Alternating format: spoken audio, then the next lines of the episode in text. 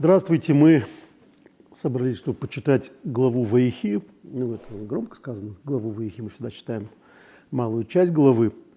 А, и Ваихи – это необычная глава. В общем, как все главы необычные, но Ваихи, э, вы согласитесь, что необычная, потому что она заканчивает э, первую книгу Торы, книгу Берешит, и, в общем, заканчивает э, очень необычную часть Торы, потому что Тора, вообще-то, это указание. Мы об этом постоянно говорим. Тора, книга заповеди, с этого начинается первый же комментарий, с которого мы начинали этот цикл – комментарий Раб, Раши, Раби Шлома Исхаки о том, а, собственно, зачем нам первая книга Торы, если вот так вульгарно перевести.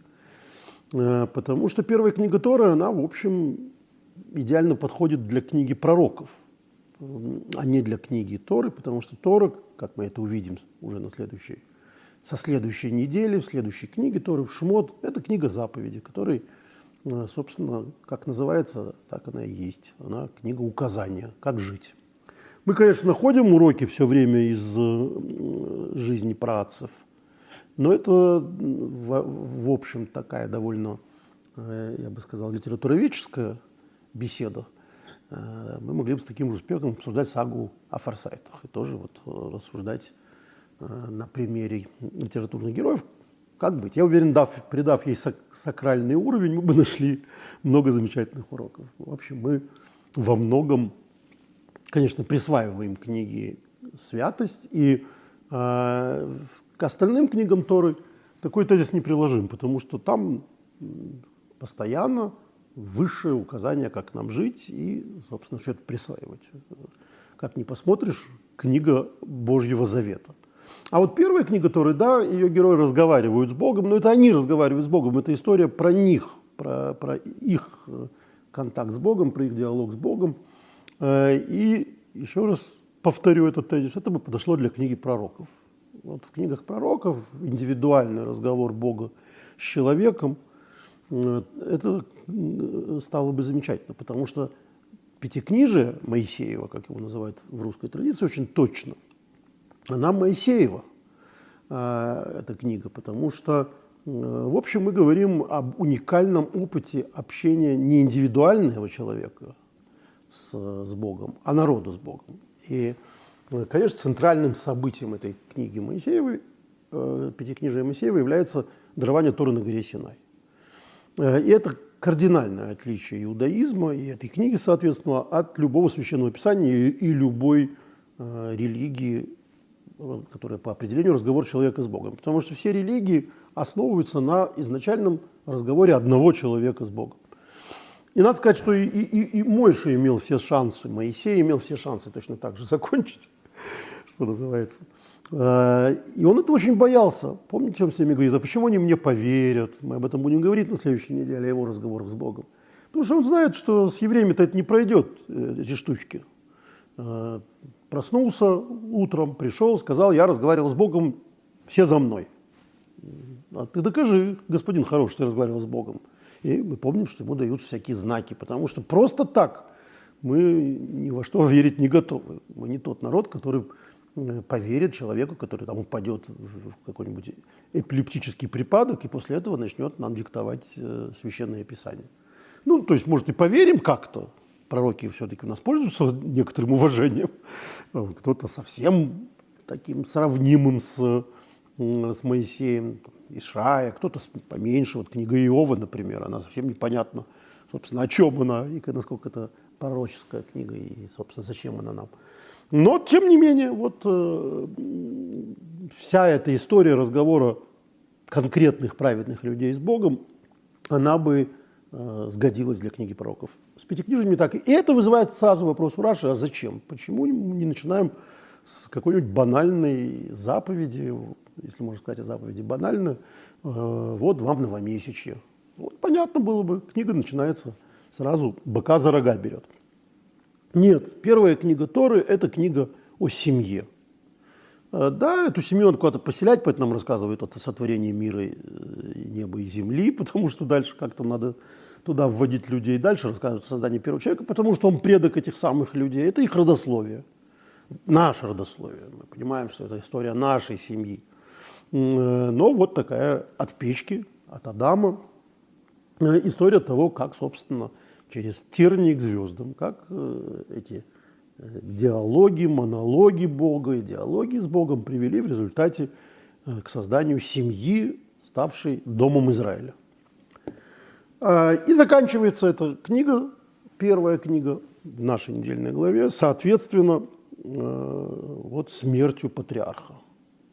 То есть такого патриарха с большой буквы «П», э, со строчной и прописной буквой, потому что, собственно, вот оно. Если до этого мы говорили о разных людях, которые подводили к этой Э, ядерной атомной семье, которая в результате стала домом Израиля. Израиль, напомню, Яков. Яков, он обладатель двойного имени. Яков Израиль. То вот дети Израиля, народ Израиля, сыны Израиля, это вот мы. Не сыны Авраама, не сыны Ицхака. Только вот в такой последовательности. Сыны Авраама, Ицхака и Якова. А по отдельности только Якова, только Израиль. И логически, повторимся, эта книга заканчивается смертью Якова. И дальше вот уже мы будем читать о народе и о его пути к Синаю, а потом к земле Израиля. Собственно, тоже хребетная часть Торы. И с этого начинается первый комментарий Раши, что, собственно, путь этот весь от Адама через все эти тернии, он не к звездам, а к земле Израиля, к святой земле, к единственной земле, которая освящена заветом, освящена Богом. И вот поэтому, собственно, нам рассказывают, как была создана эта земля. Это вот первый раз. И э, перед смертью Яков, э, и об этом наша недельная глава, собирает у постели своих сыновей, свои колена Израиля. Колено, то есть сыновей Израиля. Сыновей, собственно, сыновей. Он Израиль, соответственно, сыновей Израиля. Э, тут надо заметить, что он в этом смысле э, не оригинален, с одной стороны, а с другой стороны, это вполне свежая традиция, это традиция его отца. Э, Исхак, как мы помним, тоже призвал своего сына, причем не Якова, а Исава, а Яков себя выдал за Исава. И поэтому можно сказать, что Яков идет по пути своего отца и тоже вот хочет, только он собирает, в отличие от отца, всех сыновей по очереди сначала Иосифа с его сыновьями, потом всех остальных, но всех. И принято эту главу считать благословениями э, Якова, благословениями э, патриарха своим сыновьям. Э, давайте в связи с этим сразу, опять-таки, возьмем быка за рога и прочитаем то, о чем мы сегодня будем говорить. То есть мы, как уже я предупреждал, никогда не говорим э, о всей картинке, обо всей главе. Это невозможно, нельзя объять всю главу. Даже ту тему, о которой мы говорим, мы всегда можем объять только с очень ограниченной стороны, с одной грани только. Э, и мы сегодня будем говорить в основном о благословении Иуде. Э, потому что оно, с одной стороны, абсолютно основополагающее, а с другой стороны, абсолютно удивительное и неожиданное. И э, я вот оговорился благословением, но благословениями на самом деле, уже забегая вперед, скажу, все это назвать сложно. Мы поговорим о том, почему всю эту встречу с сыновьями трудно назвать передачей благословений. Там не об том явно. А об чем? Что это за встреча? Ну вот Иуда нам нужен в этом смысле для того, чтобы не с моей точки зрения, с точки зрения э, комментаторов очень серьезных, э, прояснить, что же это было. На самом деле Яков собирает сыновей, конечно, не для того, чтобы их благословить, а в первую очередь для того, чтобы рассказать им, как дальше им существовать, как им дальше жить. Это разговор о будущем, после него. Э, и в этом Яков, конечно, патриарх, опять-таки, с прописной буквы, потому что он и в последний момент своей жизни думает о, о будущем своего народа. Не могу тут э, не, не рассказать о очень трагической, с одной стороны, с другой стороны, поразившей меня совершенно истории. Э, буквально неделю назад э, в Москве во время молитвы э, в нашей синагоге Марин Роч потерял сознание, получил второй инсульт, не, не старый человек, до 50 лет, э, Матати Исаков. Э, и второй инсульт. Я могу сразу сказать, что через несколько дней он скончался. Пусть ему будет светлая память. Но меня совершенно поразило дальше то, что произошло. Ну, мы понимаем, что инсульт – это такая штука, которая разрастается. То есть человек в первые минуты, ну, он еще функционирует, вот он может еще позвать на помощь, он еще может что-то сделать. И вот э, Мататья, с которым я хорошо был знаком, замечательный человек совершенно, э, он человек, который к нему подошел, пом помочь что-то там поднять, никто же не понимал, что происходит. Стал, он уже говорить не мог, стал что-то мычать и доставать какие-то деньги. И вот он достал эти деньги и говорит, это сыну на хедер. То есть он оплатил обучение сыну в школе на какие-то годы вперед. И это меня совершенно поразившая история. Понимаете, человек, видимо, он судя по его по, по поступку, ну, это был второй инсульт, он понимал, что все, последние минуты жизни. И о чем человек в этот момент думает? Об образовании своего сына. Это какая-то фантастическая история. Я перепроверил у свидетелей. Меня она совершенно поразила. Ну вот это вот прямо на этой неделе, и, и, вот на, на нашей неделе, когда семья сидит Шибу, э, мне кажется, это поразительно подходит к тому, что мы здесь читаем. Потому что это э, отец, который думает о будущем своих детей. Все, больше его ничего не интересует. Его не, он не рассказывает о том, как он себя чувствует, он не, не, не просит, не знаю, там, делать ему искусственное дыхание срочное, ничто, ни, ни, ничто иное. Он думает о будущем своих детей. Что такое будущее детей? Мы говорим не просто о семье. Я боюсь всегда таких псевдонаучных терминов. Но это, конечно, клановое общество. И семья Якова это не, не совсем даже семья, это такое уже квазигосударство, это уже э, отдельные, причем не, не, не, не в Египте, конечно, а до Египта еще. Мы видим, что и, и сам Яков, и его сыновья, они такие э, князья. И поэтому главный вопрос это, а править кто будет?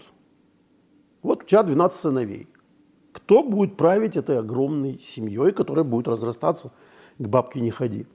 И Яков, он же, в общем, пророк, и он понимает, что речь идет, как мы не раз говорили, вот на прошлой неделе, я хочу напомнить, мы говорили о том, что Йосиф по одному из комментариев рассказывает свои сны братьям не для того, чтобы их взбесить, а для того, чтобы они взбесились. Что это значит? Как это объяснить? Это значит, что этот комментарий чудесный объясняет, что Иосиф, как пророк, знает, что ему, что ему предстоит быть в Египте, что из-за этого весь народ Израиля прибудет в Египет, потом они будут в рабстве, исполнится проклятие благословения Авраамова, в результате они получат Тору на горе Синай. Как ему оказаться в Египте? Он такое такси вызывает, он их взбешивает, знает, что будет, что они его продадут в Египет, и он окажется в Египте. То есть это и я, и Иосиф, и Яков, они видят будущее. Они видят будущее ограничено. Вот, например, комментаторы говорят, что Яков не знал о том, что Иосиф жив. И это было лишение его части пророческого дара. Или как в нашей недельной главе, э, она очень странная. Все недельные главы отстоят от предыдущих либо на 9 знаков, то есть есть прямо в строке перерыв такой. Я, мы помним, да, что нет точек, запятых, а есть просто пустое место. Либо на следующей строке начинается. Та, которая пустое место называется это открыт, закрытая глава, а та, которая со следующей строки называется открытая глава. А тут никакого раздела, никаких нет, никакой паузы, никакой точки, ничего нет. И комментаторы ломают перья. Раши говорит, что это из-за того, что он им хотел рассказать о, о будущем будущем, о Мессии, но хлоп, пророческий дар закрылся. И вот эта закрытость этого пророческого дара, он буквально в тесных буквах, некуда там Э, никакого пророчества вместить. Это очень красивый комментарий, который дает Раш. Другой комментарий замечательный, это э, говорит о том как раз, что глава эта, она об очень странном. Э, мы видим, что у Якова лучшие годы жизни, 17 лет жизни были в Египте. То есть он дитя Израиля, который жил в Израиле, который будет называться в честь него, такой анахронизм святой земли, обетованной земли. Там он несчастен, об этом он говорит пророку, э, по фараону. А тут он, видите ли, 17 лет тув, это его, значит, великое счастье. И Раби Нахам Мендел из Арадока говорит, вот это называется закрытый главой. Это понять невозможно, как евреи процветают в изгнании. Почему лучшее вообще, чего евреи добились, было в изгнании. Вавилонский Талмуд, э, мудрецы, там, академия и, и так далее. Почему это было в изгнании? Почему Яков лучшие годы жизни э, был в изгнании? Не, непостижимо. Непостижимо, поэтому и не думай. Вот закрыто это, и, и нет там пробела для твоего... Нет, нет белого места буквально. Тоже очень красивый комментарий. Но я-то его вспомнил как раз потому, что вот нет тут э, прямого пророчества у Якова во всем – но, в принципе, он, как и Иосиф пророк. Иосиф сновидец, это явные пророчества, это другой комментарий, почему он бесил братьев. Потому что пророк не может э, о, себе беспокоиться. Да, он знал, что это может для него плохо закончиться, но тебе дано пророчество, пророчествуй. И да, может плохо кончить, но тем не менее. А, и, э, и вот они, он, они пророки, и, Яков, и Иосиф. И вот э, вопрос, кому достиг, кто будет управлять этим, этим народом не, не сейчас и здесь, а вообще? И об этом будет говорить глава. И кажется, выбор очевидный. Кто у нас всю семью спас? Кто у нас стал самым лучшим руководителем евреем в истории человечества? То есть проявил лидерские качества. Кто у нас проявил невероятную щедрость души, простил братьев, позаботился о своей семье. Юсеф, значит, конечно, Юсеф будет править. Он и правит, он царь. Ничего подобного. Открываем 49 главу. Кстати, э, Яков от своих старых штучек не отказался. Опять-таки эти штучки, которые никому не понятны, да, как-то он так провоцировал внутри семейную ссору. Он же, в общем, довел братьев до этого ужаса. Э, тоже объяснимо именно этим, что он тоже не, э, не, не руководствуется собственными исключительно эмоциями и, и так далее. И, и, и мы видим, что он не выучил никаких своих ошибок, да? он не провел работу под ошибками. Мы могли бы ожидать, что после того, как он узнал, что это все произошло, и, и он 22 года страдал, будучи уверенным, что Иосиф умер, из-за того, что он, собственно, сам подстроил вот это вот с, с, с этим полосатым халатом, там, со своим выделением Йосефа, да, все закончилось в результате. Неплохо, но мы же понимаем, вырванный кусок жизни, страдания Юсефа, это же каждый раз мы заново думаем, а готовы ли мы платить такие цены?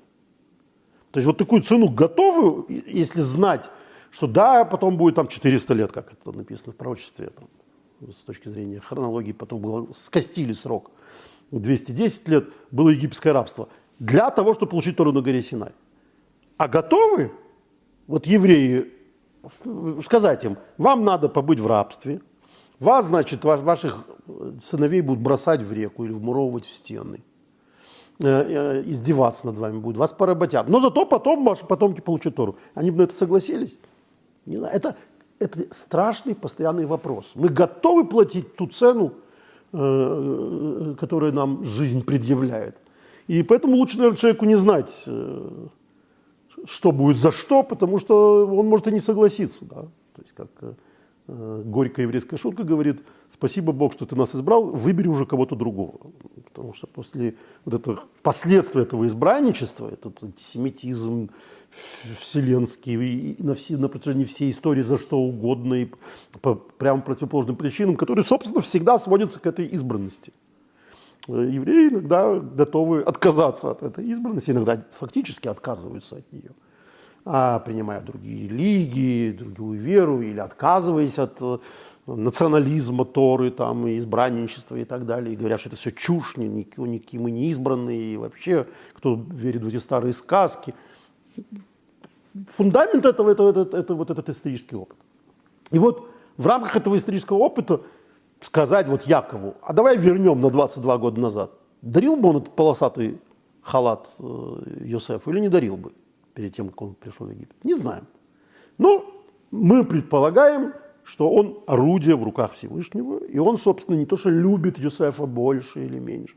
Он видит в Йосефе тот свет, который тот принесет в результате миру и народу, и Египту и так далее. Ну вот задним числом он, тем не менее, видимо, должен был бы испытывать какие-то угрызения совести. Что он делает перед смертью? Он в первую очередь зовет Йосефа с двумя сыновьями. Да, это уже, конечно, совершенно безопасно, потому что у Юсефа вся власть, и братья его боятся. Ничего они сейчас, конечно, уже не сделают. Но он опять делает это же самое. Он берет сына, одного из двенадцати, не старшего, и дает ему двойную долю наследства. Вот, кстати, с Йосефом можно было бы сказать, что все вопрос в, в наследстве. Он дает два удела Ефраиму и Минаши, они получаются как бы отдельные колена Израиля. Он говорит это в прямым текстом. Ефраим и Минаши будут, как мои собственные сыновья Рувен и Шимон. Неслыханное что-то. Как будут как внуки будут как сыновья. Почему? Но вот это Яков делает. То есть это полосатый халат в, свое, в своей квинтэссенции. Это больше, чем полосатый халат. А, и вот он, призывая Юсефа, он ему всячески показывает. Ну вот первым зовет, он с ним отдельно разговаривает. Ну царь, ладно, спишем на это дает его сыновьям двойную долю, понятно. Но, казалось бы, вот тут бы ему и сказать, назначаю тебя своим преемником, дорогой сынок, будешь ты продолжателем Авраама, Исаака и Якова, Йосефом. То есть царем. Это вообще отдельный вопрос. А кем были наши працы? Мы об этом говорили отдельно. Они были всяким разным, но и царями, то есть князьями, в главами своей семьи. Вот ты теперь будешь главой семьи как в хорошей итальянской мафиозной саге. Вот придет значит, Майкл Корлеоне и в обход другим братьям, которые там умерли или погибли, или что, вот он будет главой семьи. Вот. Стоит это ожидать от, от Йосефа, от Якова, что он именно это даст Йосефу. Э, ничего такого не происходит. Он показывает, что это его любимый сын Йосеф, оказывая ему всяческие преференции, давая ему двойное наследство, которое полагается вообще-то первенцу, дает ему. А дальше мы видим очень позже то, что мы ожидали бы по отношению к Иосифу. В 49 главе, на 10 странице, это в наших изданиях, то есть в 49 главе, в 10 стихе, в стихе, это в наших изданиях 846 страница, мы читаем такой стих. «Не отойдет скипетр от...» Скипетр, то есть царский посох от Иегуды. И законодатель из среды его потомков. Тут надо заметить, это разные вещи. Царская власть – одна ветвь власти, и законодательная власть – другая ветвь власти. Все это будет у Иуды. Пока не придет Шило, то есть до прихода Машеха, и ему повиновение народов. Народов в смысле колен. А, дальше он Э, его еще чего-то там благословляет, но э, мы дойдем до этого, с чего начинается это благословение, мы будем это подробно обсуждать, то давайте уже сейчас прочитаем восьмой стих. «Иуда тебя, ну, переведем «едуха», это игра слов, «Иуда», а то «едуха». Это признан, Иуда, это от имени признания, ты признан своими братьями. В нашем переводе здесь тебя восхвалят твои братья, но не, не, не точный перевод, и он не может быть точным, потому что очень многогранное слово, это отдельная проблема переводов Священного Писания, они всегда руководствуются каким-то комментарием. И этот комментарий – это комментарий Раши.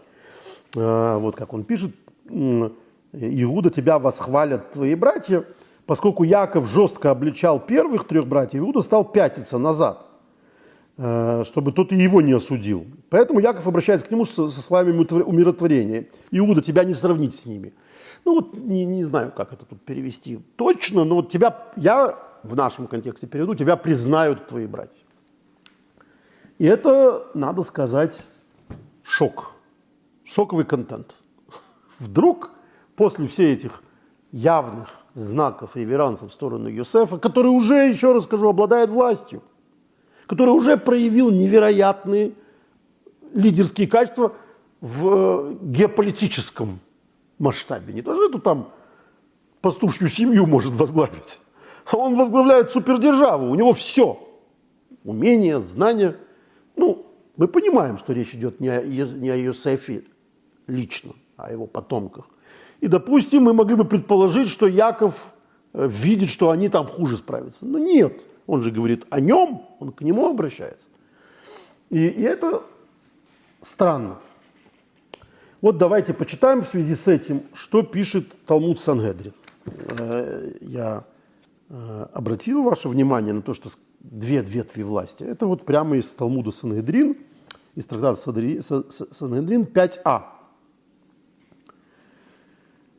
Не отойдет скипетр от Иуды, это вавилонские главы изгнания, управляющие с помощью скипетра. Ну, вопрос понятный у Талмуда. Власть не отойдет, царская власть. Какая царская власть? Вавилонский Талмуд пишется уже, когда никакой царской, никакого царского двора нет. Евреи уже в изгнании, в вавилонском изгнании. Так вот, представьте себе, в Вавилонском изгнании, изгнании евреев возглавляли так называемые экзилархи. Экзилархи от слова экзил. Изгнание. Главы изгнания на иврите рейш галута. Или, как в молитве это называется, рейш галвота. На арамейском языке или на каком-то из его диалектов, уже не знаю как. Почему так? Почему рейш галута превратилась в рейш галвосу, рейш галвута. Э, что это, что это такое? Это высокопоставленный представитель еврейской общины, которого вавилонские власти, которому вавилонские власти передали власть над этой общиной. То есть он как бы представляет эту общину. Тут надо сказать, что ну, в дальнейшем так вообще любили с евреями себя вести разные правители, вплоть до раздела в Польше в XIX веке.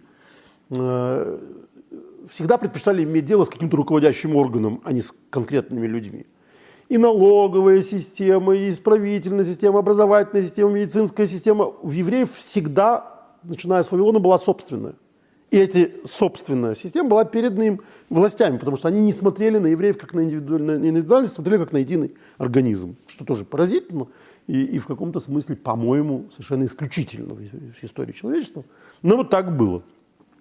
И вот эти самые экзилархи, которые обладали вполне реальной властью, у них был Э, ну, власть над своим народом, над евреями, изгнанниками в, Вавилоне. Но у них были атрибуты власти. Дворец, свиты, охрана, э, опять-таки вот исполнительная власть, они могли там, тюрьмы у них были, могли наказывать, по-моему, даже смертная казнь была на каком-то этапе, э, которая, конечно, с точки зрения еврейского закона неприменяема, а вот с точки зрения монаршьего закона, Галаха говорит, что монарх может применять смертную казнь там в особые моменты. Вот, то есть у них была какая-то почти монаршеская власть. Так вот, представьте себе, они все были потомками Иуды. Так вот евреи тогда э, рассмотрели этот вопрос. Так пишет Санедрин. Что вот э, отсюда э, э не отойдет скипетр от Иуда, это вавилонские главы изгнания, управляющие евреями с помощью скипетра. Но тут интересно, что это такая игра слов – что они обладают принуждение, э, э, полномочиями для принуждения по разрешению персидских царей. То есть скипетр-то не у них. Но написано, э, не отойдет скипетр от Иуды, то есть скипетр даст Иуде власть.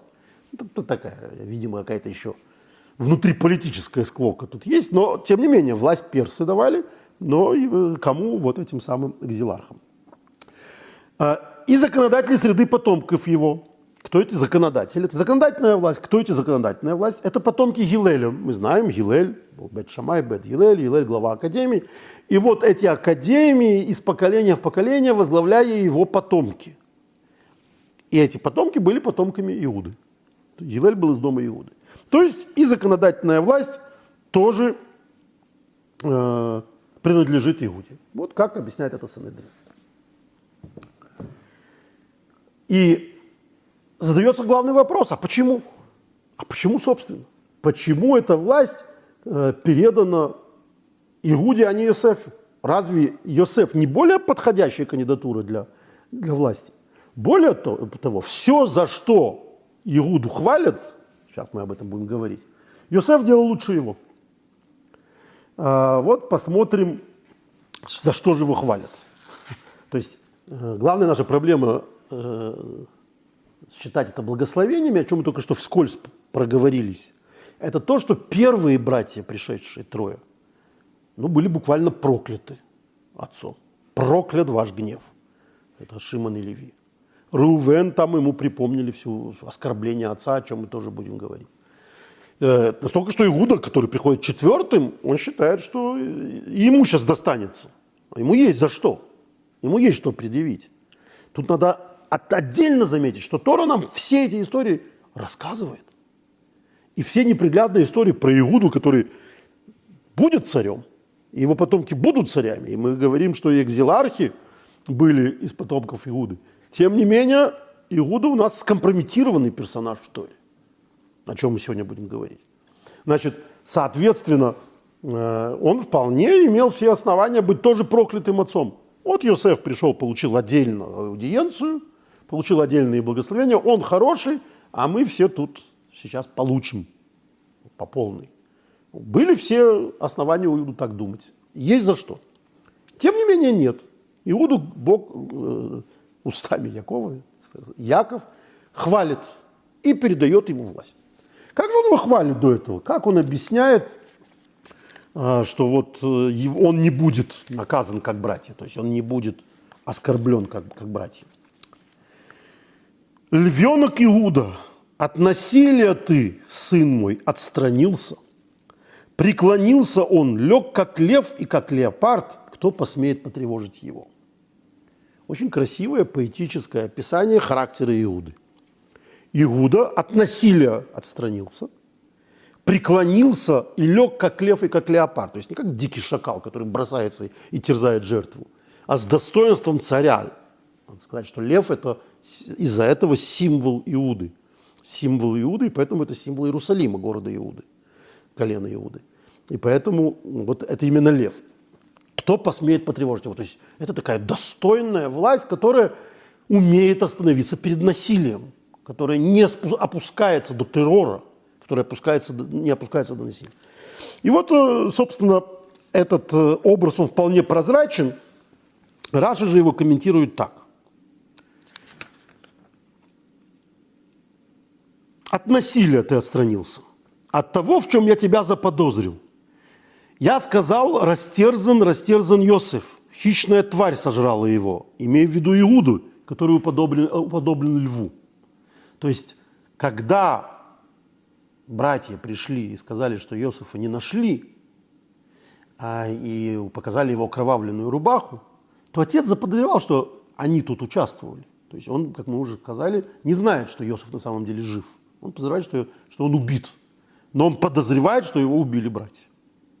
А братья, вот я и Иуду заподозревал. Откуда я, мы, Раша берет это, что он его заподозревал? Потому что хищная тварь сожрала его. Хищная тварь – это лев. Ну, вот в африканских этих регионах это вот львы. Значит, э, вполне предполагаемо было, что это ты носи, был вот этим вот тем, кто э, оказал насилие над, осуществил насилие над Иосифом сын мой отстранился, ты отстранился от злых умыслов и сказал. И дальше цитируется, что было в Торе. Вспомним эту историю. Братья видят Йосефа, который, значит, их уже взбесил, как мы уже неоднократно говорили, которого они ненавидят. И говорят, о-о, он идет прямо к нам в ловушку. Давайте-ка сейчас его бросим. Убьем его? Убьем его, они говорят. Посмотрим, как его сны исполнятся. Все сны про, про то, что он будет царем, кстати, что ему все поклонятся. Посмотрим, как ему это исполнится. Что делает Иуда в этой ситуации? Иуда ведет себя удивительно. Он не говорит им «отпустите брата». Он говорит, а что пользы, если мы убьем нашего брата и скроем его кровь? Тора со всеми основаниями, э, мудрецы Торы считают, что он таким образом спас его от смерти. Что он, говоря голосом разума, уговорил их его не убивать. Но понимая, что сказать им просто давайте его отпустим, это э, в этих семейных отношениях не сработает, он предлагает выгодный вариант. Давайте с глаз долой сердца вон, но какой смысл его убивать? Давайте мы заработаем денег на нем и продадим его в рабство. Это один раз, когда он проявил, вот точки зрения этого комментария, ну и фактически, именно это спасло Иосифа. Что спасло Иосифа? Не спонтанный, не то что гнев, но даже не спонтанная любовь Иуды, а продуманное, логичное действие, которое учитывает, как отреагируют на это братья. Вот он нашел выход, и этот выход спас Иосифа. Другой раз мы видим э, Иуды качества вот эти удивительные. Это, конечно, во втором компромате. Тут я сразу должен сказать, что первое тоже компромат – он участвует в продаже брата в рабство. Да, это опосредованно Жюри бы его, пожалуй, не приговаривало к смертной казни, потому что он спас его от смерти. Но, думаю, срок бы он получил. Он участвовал в, в продаже брата в рабство. Но, тем не менее, э, хотя он испытывает за это угрызение совести, мы это знаем от того, из-за того, что он это говорит постоянно, тем не менее, э, э, Яков его успокаивает. Ты отстранился от насилия. То есть нет, ты не будешь наказан, как твои старшие братья, за те грехи, которые ты себе приписываешь. Потому что они не грехи. Ты отстранился от насилия. Вот я так рассматриваю эту историю, говорит Яков. А вторая история вообще удивительная, это история с Тамар. Вспомним эту историю с Тамарой. Тамара – это его невестка. Невестка три раза. Это, то есть два раза. Два брата по законам ливератного брака, которые один за другим умирали, были ее мужьями. Третьего он ей не отдает. И она такая соломенная вдова. Соломенная вдова, потому что по библейскому праву бездетная вдова должна выходить замуж за брата умершего.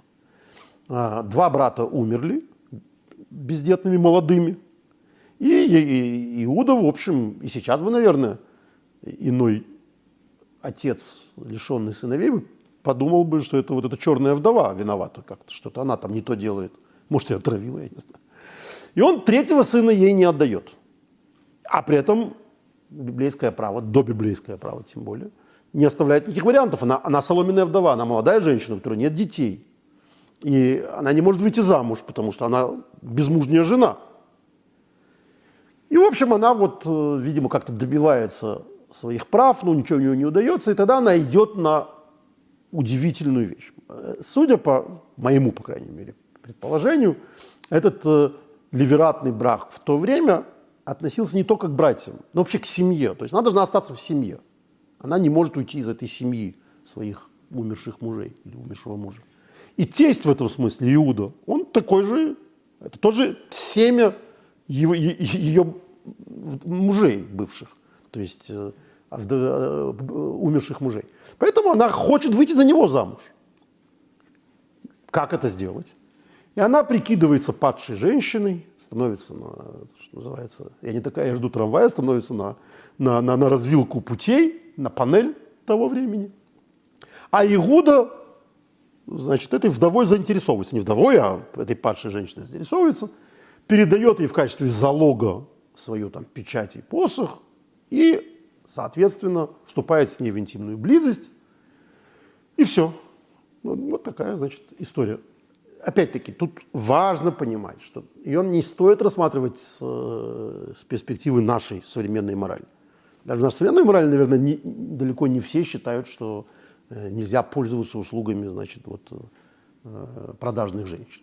Тогда это, видимо, было вообще вполне законным времяпровождением. Э, и, и забывают они ну, один раз она пропадает, он ей должен прислать деньги, забрать свои посох и печать. Кстати, посох и печать это, это символы царства, то есть его княжеские атрибуты. Она пропала. И тут она беременеет. Оказалось, что она забеременела от этой связи с Иудой. И начинается идти слух. Вот эта Тамара, безмужняя жена, забеременела. По всем, значит, углам шепчутся старухи. Забеременела Тамара. И слух доходит до Игуды до судьи, до, до главы клана. Так это же еще и его, его, ему принадлежащее. И, в общем, закон суров, но он закон, э, такая, которая, значит, изменила семье, она, ей полагается смертная казнь. Она молчит, как рыба об. Она никому не рассказывает. Хотя, судя по всему, она это все подстроила. Она хотела именно от Иуды забеременеть и, и, и вообще тоже женщина великих пророческих данных, как мы узнаем позже. И вот она, значит, э, э, ее уже ведут на казнь. И в последний момент она палачам или сопровождающим говорит, только вот отдайте Иуде вот эти предметы. И отдает им вот княжеский атрибут. И вот то, что называется на иврите в 99-ю минуту, то есть в последний момент жизни, она передает это, а Иуда получает это и понимает, Тут же все стало понятно, что произошло. Она ничего не нарушила, по моим предположениям. То есть она в семье. Он понимает, что это он ее вынудил так поступать, потому что Он ее оставил безмужней женой, без какой-либо личной жизни и без возможности родить детей. И это будет вечно. И поэтому вот это она. Какой, какой у него выбор? Что он в этой ситуации может делать? Он знает, что ее сейчас казнят. И все. Никто ничего не узнает. Ничего никто, никто не узнает. А э, то, в чем ему предстоит, если ее надо спасти, ему надо признаться. Это довольно постыдная вещь для князя. Какая-то гулящая женщина, да еще там невестка его. Ну, в общем, какая-то некрасивая история, очевидно. И он, тем не менее, не думая, видимо, ни секунды, говорит, она праведна, а я нет. И это абсолютно выдающееся признание. Иуда – это признание. Да? Иуда, слово Иуда означает признание. Тот, который признался. Вот в этом он проявил совершенно величайшую широту души его.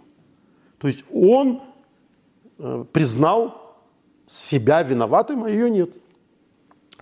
Забегая вперед, у нее в, в чреве близнецы, от которых произойдет Машех. Произойдет царь Давид, царь Соломон, вся царская династия, и Машех произойдет от нее. То есть это вот его признание спасло, его разумный разговор спас Йосефа, таким образом всю выложив историю будущую. И его признание привело к царскому роду и к Машииху, который будет из этого царского рода. Вот это его главное – главное достоинство. Вот почему Яков его не просто прощает, а говорит, сын мой, тебя не за что судить. Ты не такой, как они. Тебя не за что судить. А, вот такая, такая история. То есть в чем его, его плюсы. Теперь, и так раз между прочим, объясняет. Это я все так подробно рассказывал. Ну, ладно. А он именно так Э, объясняет Раша, что в убийстве, так сказать, в казни Тамар он тоже признал, она праведнее меня. С кем мы его сравниваем в этих его abilities, в этих его способностях? С Йосефом. Секундочку. Но ведь и в том, и в другом Йосеф лучше его. Йосеф никого не продавал в рабство. Тоже мне достоинство – не дал убить брата, дал его продать в рабство, да еще там за деньги, заработал на этом. Иосиф никого не продавал в рабство. А история с Тамар, она ведь зеркальная история с, с женой Патифара. Только Йосеф своей страсти не поддался, а готов был в тюрьму сесть. А какое нужно для этого? Мы поэтому называем Йосефа Йосеф праведный. 17-летний парень, один в чужой стране, изгнанник, без каких-либо шансов на, на, на, на, попал в хороший дом. Госпожа его соблазняет. Я не говорю там о его личных, так сказать, страстях э, мужских. Но инстинкт самосохранения должен быть. От нее зависит вся твоя жизнь. Он прекрасно понимает, не может не понимать, чем это все закончится. И тем не менее он от нее сбегает. И попадает в тюрьму и так далее. Так кто лучше? Иосиф или Иуда? Иуда, который признал потом, да, она более праведна, чем я. Иосиф, который остался праведником и не совершил греха. Поэтому эти два объяснения совершенно не, не, не объясняют, почему э, Иуда лучше Иосифа. Это не я так считаю, как вы догадываетесь. Это Михилта, Мидраш Михилта на главу Бешалах 14.22 пишет так. Гою Раби Тарфан узкейним йойшвим бецилы шувых явны. Раби Тарфан и старейшины сидели пред мудрецом Шувахом в Явне. И сказали ему, Омруло, и ламдейну рабейну безес хузоха Иуда Малхус. Да научит нас учитель наш, за какую, нас, в какую заслугу, заслугу чего Иуда удостоился царства. Омрлаем он сказал, им ротем выскажите. Он сказал, вы нам скажите, какую заслугу. Омрулой. Они ему сказали, без худшомар мабеца кинары кесахин. Э, за то, что он тогда сказал, какая нам польза от того, что мы убьем брата нашего. Элуним Карулы и Шмойлым. Давайте мы его продадим исмалитянам. Убыкары целую Амиса, и тем спас его от смерти. Омрлем, на это он им говорит, а им дайла от солоши тихапера ламехира, можно ли сказать, что его спасение искупила вину за продажу человека. Я хочу напомнить, что киднеппинг и запрет э, воровать в десяти речениях, которые будут на горе Синай, это запрет воровать человека для продажи. Это не убийство. Это запрет, то есть это нарушение огромного запрета. Киднеппинг – это огромный запрет истории.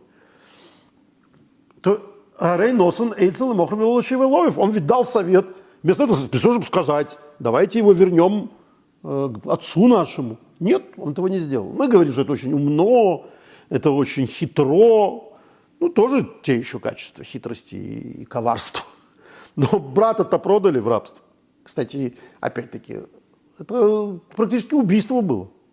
То, что Иосиф спасся от всего этого кошмара, который его ждал в Египте, это чудо Господне. Мы помним, что Иосиф, когда там э, попал в этот караван ишмалитян и учуял, учуял запах э, пряности, он успокоился. Так пишет Раш. И задается вопрос, о котором мы не раз говорили, а что он успокоился, какая разница, его в рабство везут, какая разница, чем там пахнет, он на запахе думает. А там, как Раша пишет, они вообще-то должны были бы вести нефть, ну, то есть керосин там, а, а, а, а, и это воняло бы очень. А так вот такие хорошие условия. Странно. Его в рабстве, какие разницы, разница, какие условия? Нет. Объясняют другие комментаторы, что имеется в виду вот что. Ишмалитяне, которые, то есть сауд, саудиты, да, которые едут в Египет, они туда должны везти нефть, а пряности оттуда. А тут все наоборот. Они зачем-то в Тулу со своим самоваром едут. Они в Египет везут пряности. И тут Иосиф понимает, все идет по плану. Это Господний план. Раз э, не, не укладывается в логику, значит, это Господний план, все отлично. Все, как я думал. Кстати, отдельно скажу, что ведь дополнительный довод тому, о чем мы говорим, что Иосиф должен был знать, это его сны пророческие. Яков же знает эти сны. Как мы знаем, Яков запомнил сны Иосифа. Что же, вот в этих снах они все ему должны поклониться – ну, правда, уже поклонились в Египте. Но это же такой поклон на веки вечный, это навсегда. Почему Яков его не хочет? Э, возвращаемся к нашему главному вопросу. Что это было? Вот что Яков делал? Он благословлял своих сыновей. Он отдавал наследство своим сыновьям. Он делил полномочия между своими сыновьями. Что это было? А, есть очень интересный комментарий, комментарий о Барбанеле, который, мне кажется, э, отвечает на этот вопрос полностью. То есть, если это благословение, то почему три первых брата, очевидно, не благословлены? Если это э, что-то другое, деление наследства, то где это наследство? Мы только с Йосифа видим это наследство. Ничего такого. Вот что пишет э, по этому поводу Абрабанель. А шайла бетахли заброх и заэлу бихлал. Есть вопрос вообще ко всему этому содержанию так называемых благословений. И мой двор в летахли сброха. Если то, что он их собрал, это было для того, чтобы их благословить. К Моширу Мибирхас Иуда, Ведан, Вошер, Йосиф. Это видно из благословения четырех сыновей. Игуды, Дана, Ашера и Йосефа, которых действительно благословляют. Якши Берувен Шимен Леви, на, на, на это вопрос в связи с тем, что случилось с Рувеном, Шимоном и Леви, которых не благословили. Шевела им клолу, велоброха, которых он проклял, а не благословил. То есть назвать благословениями минус 3. Благословение 9 минус 3. 9 плюс 3. 9 благословения, 3 проклятия. Не получается. Вы им А если задача его была сделать им выговор за их неприличное поведение, к Мойширам и Бирка с Рувен Шимон Леви, как это видно из того, что было у Рувена, Шимона и Леви, которых он всех, значит, дал им по голове. Як Шимеот Бейгуда Звулун дан Веошер? Да, непонятно, почему он Игуде ничего плохого не припомнил. Звулуну Дану Яшеру, которые присутствовали при продаже Юсефа, не припомнил их страшный грех. То есть нет, его задача это не то, что он строгий папаша, который перед смертью, да, вот оттуда, я кажется, рассказывал замечательную историю. Был такой Шполер Зейды, великий э, ученик Межического Магида, который э, имел распрю духовную, конечно, идеологическую, с Раби Нахманом из Браслова всю жизнь. Вот они были главные антиподы среди этих учеников. Э, и, по-моему, 6 швата, это день, когда, 7 швата, день, когда Шпулер Зедет тонул. Вот он известен, потому что все его потомки соблюдают это как день спасения. И вот рассказал, он спасся, как уже понятно из этого.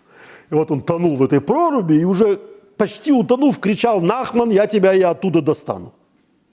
Так рассказывает история. Вот отец, который собрал их для того, чтобы всех, всем дать по, по башке, чтобы всем рассказать, как они плохо себя поступали, должен был бы тогда всем это рассказывать. Но нет. Он не то, что находит у всех недостатки. Значит, не в этом, говорит э, Абарбанель. Э, не, не задача им выговорить. Это его вопросы. Как мы уже не раз говорили, у Барбанеля вопросы бывают не менее интересными, чем ответы. Э, он даст ответ, но давайте пока почитаем другие ответы, которые не главные. Э, это вот дает Орахаим, замечательный комментарий. Он говорит так. Немер и жашер кеверхосы бирых эйсу. Сама Тора называет это благословениями. Каждого человека по благословению его благословил их. То есть по благословению этого человека, которого он благословляет, он благословил их. То есть он дал каждому то, что касается их уровня души и по, и по его поступкам. Кежла холодаски, нефошескул ахас, ежла пхина самайла. Это относится вообще ко всем. У каждого человека в каждой душе есть высокие уровни. И у каждого человека, абсолютно каждого, есть свой, свои Альпы, есть свои высоты.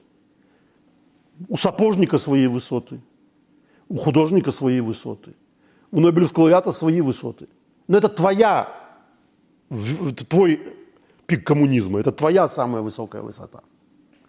Есть свое преимущество у Киуна, у священничества, а есть свои преимущества у царства, у царства, царства.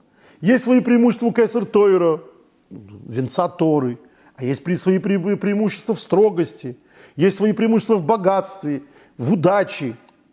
Ира, и Яков дает каждому из них потому, что им полагается. То есть для того, чтобы, и это главное, э, что Орахайм говорит, это главное, что родители могут помочь детям. Ведь главная трагедия человеческого бытия, человеческой жизни, это то, что люди не знают, чего хотят. Они не знают, свою ли жизнь они живут. Вот я просто мог, может быть, оказался не в правильное время, не в правильном месте. Вот пошел бы я налево, а не направо тогда-то. У меня была другая была жизнь. Или там человек, сколько мы знаем людей, которые получали образование, родители им давали какое-то образование, заставляли их идти в университет, а потом они занимались всю жизнь совсем другим. Это не их. Не нравилось им это. И потом еще что-то не нравилось. Что-то не нравилось. Человек себя ищет, это нормально, человек должен себя искать. Стараться не потерять себя. Но, увы и ах, очень велика опасность, что так мы за всю себе, свою жизнь себя и не находим. Что мы всю жизнь живем не свою жизнь. И Яков дает детям самое главное. Он говорит каждому, какая его жизнь. Вот у тебя хорошо будет получаться оливки выращивать, а у тебя хорошо будет получаться мореходством заниматься – а вот ты костистый осел, то есть такой вот э, охранник, который будет э, замечательно в авангарде армии. А вот это колено будет прекрасными астрономами. А вот, то есть он каждому говорит их направленность. И это великое дело. Вот я должен сказать, 30 э, лет уже, как мы не имеем возможности, я не имею возможности обращаться там, в письмах к Любавическому Рэбу, моему учителю. И кроме всего остального, насколько это все сложно, главное, что я отдаю себе отчет, насколько проще была жизнь. У тебя есть вопрос, ты пишешь Эбе, он тебе дает ответ. Ты, ты знаешь, это правильный ответ. Ты назвать, назначил себе отцовскую фигуру, которая не то, что за тебя решает, а он помогает тебе сделать выбор. И надо заметить, что очень может быть, что когда к тебе кто-то помог авторитетно сделать выбор – этот выбор уже не может быть неправильным не просто потому, что есть какой-то один правильный выбор, а потому что когда ты занимаешься тем делом, о котором ты знаешь, что это твой выбор, ты им занимаешься иначе. Тебе не скучно им заниматься. Ты не считаешь, что ты попал не в то место, не в то, не в то, не в то время и так далее. Вот Яков дает именно это своим сыновьям. Он говорит каждому из них, что их, что будет их предрасположенностью. Какой в связи с этим главный тогда возникает вопрос, чем этот прекрасный комментарий, Орхайма, великий комментарий, грешит. Ну, грешит не будем, Корхайм употреблять. В чем его изъян? Как вы думаете? Ну, я вижу этот изъян очевидный. Три, три, три первых брата. Ничего такого он им не говорит. Он не говорит им, в чем они сильны. Он говорит им только, что плохого они сделали. Да проклят будет твой гнев. Да, можно сказать, что это самое главное, что надо сказать сыну. Твое слабое место – это гнев. Вот будь с этим осторожен. И все, и человек будет жить уже, неважно, чем он будет заниматься, главное, что он будет знать, какое у него самая главная греховная, э, греховная сторона. Но, тем не менее, согласимся, это не совсем ложится все в одно, потому что уже очень отличается три первых от девяти последних. Вот это не то, это другой совсем подход. И вот что по этому поводу говорит Барбанель. Ответ Барбанеля, который, как я и обещал, наступает, э, отвечает на этот вопрос лучше всех, как мне кажется. А Барбанель говорит так, что то, для чего он их собрал перед смертью, это было исключительно для того, чтобы передать правление. Кто будет ими управлять? Это был главный и единственный смысл всего остального. В этом главном единственном смысле он провел лохен оса хипус вахикира бехолехот мибонов. Он объяснил каждому, в чем их, их недостатки и в чем их достоинство. Иначе говоря, одним объяснил, почему они не могут быть царями, а другому объяснил, почему он может быть царем. И таким образом объяснил, почему в результате царем будет Иуда. Это была единственная причина. Поэтому, соответственно, когда возникает, кто должен быть царем? Старший, Рувен. Он ему объясняет, почему ты не будешь царем. И выговаривает ему. Второму он объясняет, почему он не будет царем, и выговаривает ему. Третьему он объясняет, почему он не будет царем, выговаривает ему. Четвертому говорит, ты будешь царем. Но если четвертый может быть царем, то почему все остальные не могут быть царями? Все равно же не главный, не первый. Поэтому он дальше всем объясняет, какие у них сильные стороны, чем вы должны заниматься. Не ваше это дело быть царем. Лучше всех справится Иуда. Давайте в связи с этим почитаем чудесную, э, на мой взгляд, чудесную беседу Любавичского рэба. Я должен сказать, что эту недельную главу в неделю, когда произойдет очень важное событие для нашего издательства, у нас выходит очень э, важная для нас книга. Это Хумаш, это пятикнижие, с комментариями Любавичского рэба и разъяснением этих комментариев. Это удивительный труд.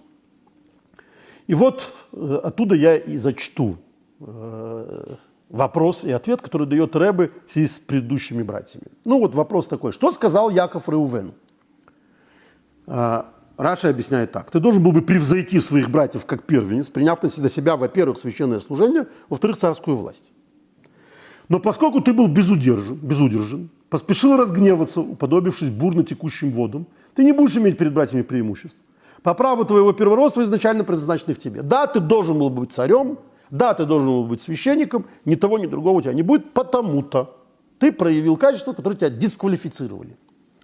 А в чем заключается твоя безудержность? Ты осквернил того, кто возносился над моим ложем. Это божественное присутствие, обычно пребываешь над моим ложем. Какой грех главный Рувен? Когда умирает Рахель, любимая жена, и это самая главная э, реперная точка этого противостояния братьев. Две жены, Лея и Рахель. Старшая жена, Лея. Яков ее откровенно не любит все время. И откровенно любит Рахель. И вот Йосеф это сын Рахель. И вот Рахель умирает. И, и что дальше происходит? Дальше свое ложе, свою кровать, свои постельные принадлежности Яков куда должен перенести? из шатра любимой Рахели. Следующий, Лей. Да, ладно, при жизни мать оскорбляли, э, при жизни Рахели мать оскорбляли вот этой любовью. Но теперь-то понятно, кто госпожа. Ничего подобного. Яков переводит свою постель к служанке Рахель. А Рувен сын Лей. Этому он стерпеть не может. И он приходит, как говорит Мидраш, там написано, испортил его ложе, перевернул эти, или перенес их в шатер матери, мы не знаем что, но он всячески проявил свое возмущение, понятное сыновье возмущение, но совершенно оскорбительное по отношению к царю, к Якову. А Яков говорит, что относительно по отношению к Богу. Ты вообще не понимаешь, что такое мои дела постельные. Бог пребывает над моим ложем. Ты пришел его перевернул, ты решил, что ты лучше знаешь. Не можешь ты быть никаким царем, не можешь быть никаким священником. Дурак ты. Ты думаешь, что ты знаешь лучше меня и лучше Бога, что должно быть? Не можешь ты быть царем. Это он ему так говорит. И вот Рэбе по этому поводу так объясняет. Комментарий Раши о том, как Рувен упустил привилегии, даруемые священством и царской властью, трудно согласовать с некоторыми его утверждениями в другом комментарии. Первое. Здесь не упоминается, что Рувен, передвинув ложе отца, в результате утратил первородство, переданное Иосифу. Тем не менее, эта деталь упоминается Раши более одного раза. Всего несколько стихами ранее, в комментарии к 48.22, «Я даю тебе на один надел больше, чем твоим братьям». То есть, когда Иосифу дают на надел надел больше, таким образом его делают первенцем. потому что первенец получает двойную долю. Раши пишет, что это право первородства, что каждый сыновей Юсефа, подобно первенцу, получит двойную долю. Точно так же в разделе Ваишлах Раши пишет, Рувен остался первенцем относительно двойной доли при получении отцовского наследства. Первенцем относительно служения, первенцем относительно перечисления колен, то есть его теперь не, не, не, не, не будет первым он, когда перечисляются колена. Йозефу же первенство было передано только относительно основания колен. От него произошли два колена, он получил таким образом двойную долю колен. Йозеф получил в наследство только одну отобранную у Рувена привилегию. Привилегию родоначальства колен. Вот он теперь как главный, у него два колена. Здесь мы ясно видим, Рувен лишился еще нескольких привилегий первенца, перешедших к Йосефу. Тогда почему Яков не упомянул о них? Сказал только, ты был достоин принять избыток величия, то есть священства, и избыток могущества царского. Второй вопрос, еще более сложный вопрос, возникает при ознакомлении с причиной получения Иудой обеих привилегий. Священства и царства, которых лишился Реувен. То есть Йосефу не досталось царство, перешло Игуде. Раши пишет в комментарии к стиху 9, «Ты отстранился от злых умыслов и сказал, какая нам выгода, если мы убьем брата и скроем его кровь». Даже когда выводили Тамар, осужденную на смерть, Иуда признался в собственной неправоте, сказав, она права, а я нет, она более праведна, чем я. Есть такова причина наследования Иуды привилегий священства и царства вместо Рувена, это кажется в высшей степени несправедливым по двум причинам. Первое, хотя Иуда действительно отстранился от злых умыслов, чтобы спасти Иосифа, он сделал это руководствуясь исключительно финансовыми соображениями. Он сказал, какая нам выгода, если мы убьем брата, предложив вместо этого продать его в рабство. Рувен в той ситуации повел себя лучше. Как он себя повел? Рувен со своей стороны планировал спасти Иосифа и вернуть его отцу. Он ждал, когда они его бросят в яму, хотел прийти за ним. Они за это время продали его брату. Когда он пришел, он рвет на себе одежды – уже нет брата. Но он-то хотел его спасти. Иуда не, не, не, спас его от смерти, но продал в рабство. Кто из них лучше? Кажется абсурдным, что Иуда награжден за этот поступок привилегиями, отобранные у Рувена, который в этом поступке вел себя лучше. Он вообще не хотел э, ничего такого от брата. Второе. Если сравнивать раскаяние Иуды и Рувена, то Рувен оказывается намного выше. Поступок Иуды, спасшего Тамар, не впечатляет в силу двух причин. Первое. Это был единственный момент раскаяния. После других моментов раскаяния мы за Иуды не замечаем. То есть э, мы не, не видим после, никаких, после этого никаких... Сказать, что вот он такой постоянно кающийся грешник? Нет. Второе. Если бы Иуда не признался, он стал бы причиной безвинной смерти Тамары и детей, которых она вынашивала. В таком свете признание Иуды вряд ли можно назвать исключительным актом праведности. То есть у него был выбор либо стать убийцей, она же беременная, ее и ее нерожденного ребенка, в результате двух детей – ну, либо признаться. Ну что, он нацист какой-то, почему он должен убивать невинную женщину? Мы предполагаем, что вот он сейчас скажет концы в воду. Ну, подонком был бы. Мы ему ставим в, в заслугу, что он не подонок, что он не убил невинного человека с ее нерожденными детьми. Странная какая-то чува. Рувен продолжал, а Рувен, в отличие от этого, продолжал совершать шву в течение нескольких лет после своего греха, каясь так глубоко, что в момент продажи Йосефа 9 лет спустя все еще был облачен в мешковину и постился. Так пишет комментарий Раш. Что, собственно, Рувен не присутствовал при всей продаже, э, потому что он, он, за вот эти 9 лет, когда он провинился, когда умерла Рахель, и он вынес ложе э, отца из, э, из шатра и так далее, и как-то вот он повел себя нехорошо, он кается за это. И вот из-за того, что он каялся, он поэтому э, не, не, не оказался на этом месте и, и был занят покаянием за это. А второе, что касается Рувена, сам грех грех его, когда он передвинул отцовское ложе, был относительно незначительным. Тем более он пошел на это из уважения к своей матери. Но можно понять с одного чувства. Мать проплакала все глаза. Она поэтому Лея, потому что э, слабовидящая потому что она выплакала свои глаза. Ее, в общем, постоянно незаслуженно обижают. И сейчас, после смерти, да, любимая Рахель. Продолжать это будет? Конечно, сыну обидно. И он передвигает ложе. Что такого прямо дико страшного? Можно это сравнить с, с поступками Иуды, который там э, не, не, не передвинул ложи, а вступал в какие-то в интимную близость с, с какой-то падшей женщиной и так далее. В общем, явно не, не, не, не, не, не очень сдержанный в своих позывах человек. Почему же Иуде переданы привилегии Рувену? Рувену. Мы отдельно сегодня занимаемся вопросом, почему Йосефу не отдали царство. Пока давайте разберемся, почему Иуде перед, переданы привилегии Рувена, не Юсефа, а Рувена. Объяснение. Различие между привилегиями священства и царства и права первородства заключается в том, что первые две связаны с руководящими должностями, предполагающими общение с другими людьми. А право первородства – привилегия сугубо персональная. Священник несет ответственность за благословение народа. Царь несет ответственность за благополучие народа. Но право первородства – личная привилегия, и благодаря ей первенец наследует двойную долю. Когда Рувен передвинул отцовское ложе, он лишился всех привилегий и продемонстрировал некомпетентность как на личном, так и на, на межличностном уровне. На личном уровне ошибка Рувена заключалась в самонадеянности. Он ошибочно предположил, что наличие ложего Якова, Якова в шатре Бильи было оскорблением Леи и его матери. Это была ошибка, это не было оскорблением Леи, это были какие-то другие причины. На межличностном уровне его ошибка осуществление своего плана в агрессивной и враждебной, враждебной манере. То есть он проявляет то, что Иуда не проявляет никогда. Иуда всегда сдержан. Иуда в обоих этих случаях ведет себя крайне разумно.